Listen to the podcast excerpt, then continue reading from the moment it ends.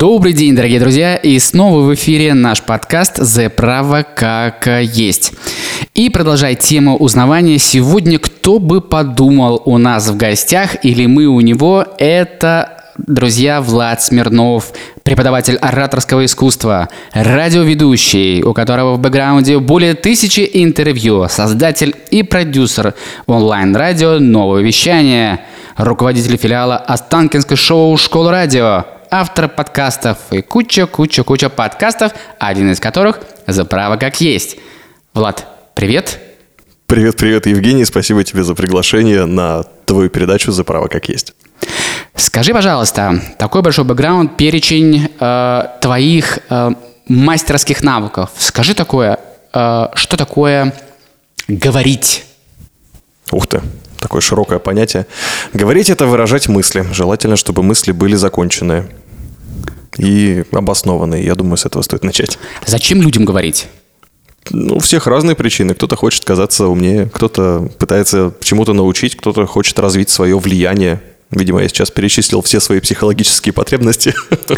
А, мы говорим, как мне кажется, передавая определенный смысл. Угу. Как некий мячик я перекидываю тебе, ты передаешь его мне, а, для того, чтобы что-то узнать, получить друг от друга какую-то информацию. Mm.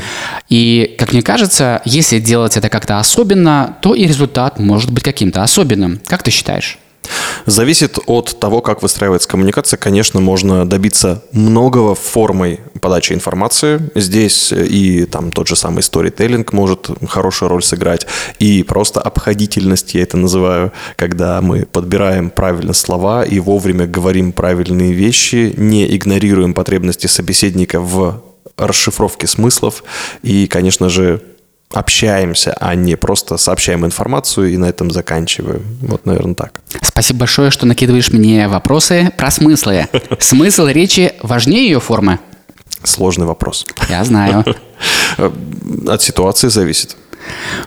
Скажи, пожалуйста, а твоя особенность именно твоей речи, mm-hmm. когда ты садишься перед микрофоном и вещаешь в студии и в жизни, э, это разные Влад Смирнов? Да. Точно, сто процентов. Я не знаю почему. Какой Влад Смирнов тебе нравится больше? Оба. Отлично. Скажи, пожалуйста, Влад, радио сегодня это?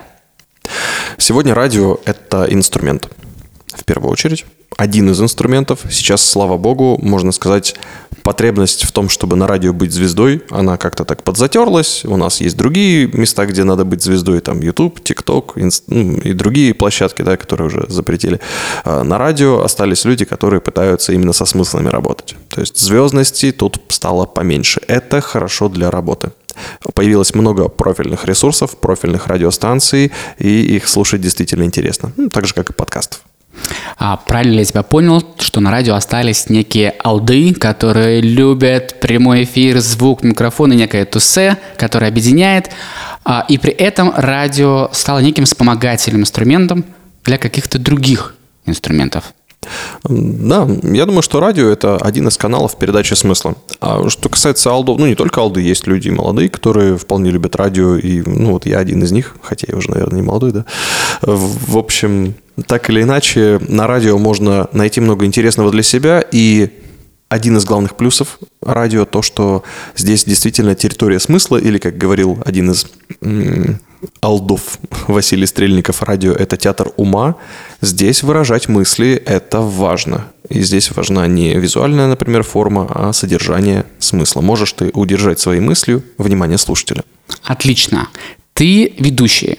Что происходит с тобой через микрофон? Происходит ли какая-то трансформация тебя, взаимосвязь со слушателем?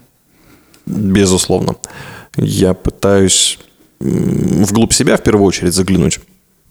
Складно рассказывать истории, тем более которые происходят буквально сию же секунду с тобой, эм, что-то ретранслировать, то есть ты находишься на каком-то событии или рассказываешь какую-то историю, которая только что произошла, ты буквально сочиняешь прямо на ходу, ну, пересказываешь прямо на ходу. Здесь навыки драматургии абсолютно различные требуются, и здесь превращаешься в какого-то там суперписателя и сказочника. Жаль, за тобой никто не записывает. Ты проводишь мастер-классы, ты очень востребован, и в том числе для юристов. Что ты там делаешь? Вот хороший вопрос, кстати. Для юристов я очень боялся проводить мастер-классы, и Достаточно серьезные у меня были заказы, кстати, по работе с юристами частные. Но я так думал, а зачем? И вот я начал погружаться в эту тему. Я смотрел различные и блоги юристов, я слушал подкасты, я слушал твой подкаст, пытался понять, э, какую роль играет харизма в юриспруденции, насколько она нужна. Конечно же, самое распространенное мнение, что зачем юристу говорить красиво, ты просто вот говори по пунктам то, что у тебя есть, твои факты, твои доказательства и прочее.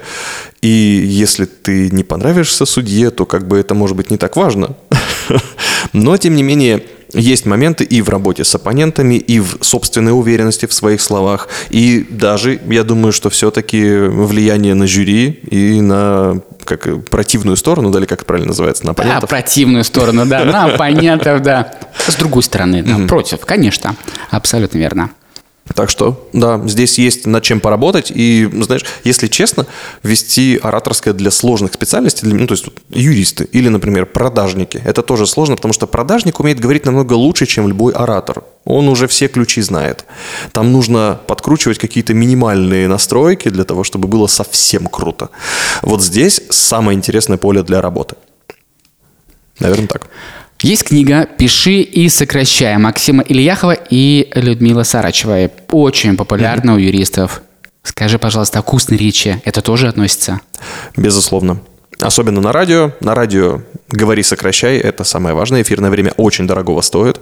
Эм, очень часто применяется в устной речи это правило на нетворкинге последствия так называемой лифтовой речи, когда ты выходишь и должен очень быстро про себя рассказать, что-то одно конкретное важное, чтобы тебя купили, и потом уже можешь рассказывать сколько хочешь. На нетворкингах очень часто я с этим сталкиваюсь, чтобы не превращаться, вот как мы обсуждали, в бенефициара мероприятия. Вот я вышел и буду рассказывать бесконечно долго про что-то там. Так не работает. Это бессмысленно и ну, бесполезно. Да, конечно. Краткость и сестра. Того же таланта. А, мастер слова тремя словами. Быстро выбирать выражение. Ты мастер? Я очень медленно выбираю выражение. Общий рекомендацион для слушателей. Три, два, раз, поехали. Чтобы что-то сказать, для начала стоит определиться, какую мысль вы хотите донести. Если мысли нет, это словоблудие, и, конечно, вы будете прекрасно смотреться, но нальете воды. С другой же стороны, хочу сказать, что даже если вы хотите выразить свою очень хорошую мысль, но при этом не знаете правильных слов, ничего страшного. Даже если вы скажете много слов, это не будет водой, ведь в ней будет хоть какой-то смысл. Из нее умный человек вымоет золото из вашей длинной речи. От тебя добавлю свою любимую фразу про Прометея. Прежде чем подумать, надо подумать, а потом говорить.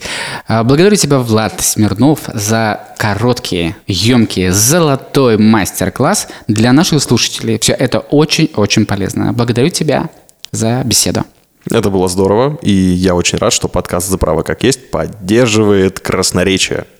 Пока.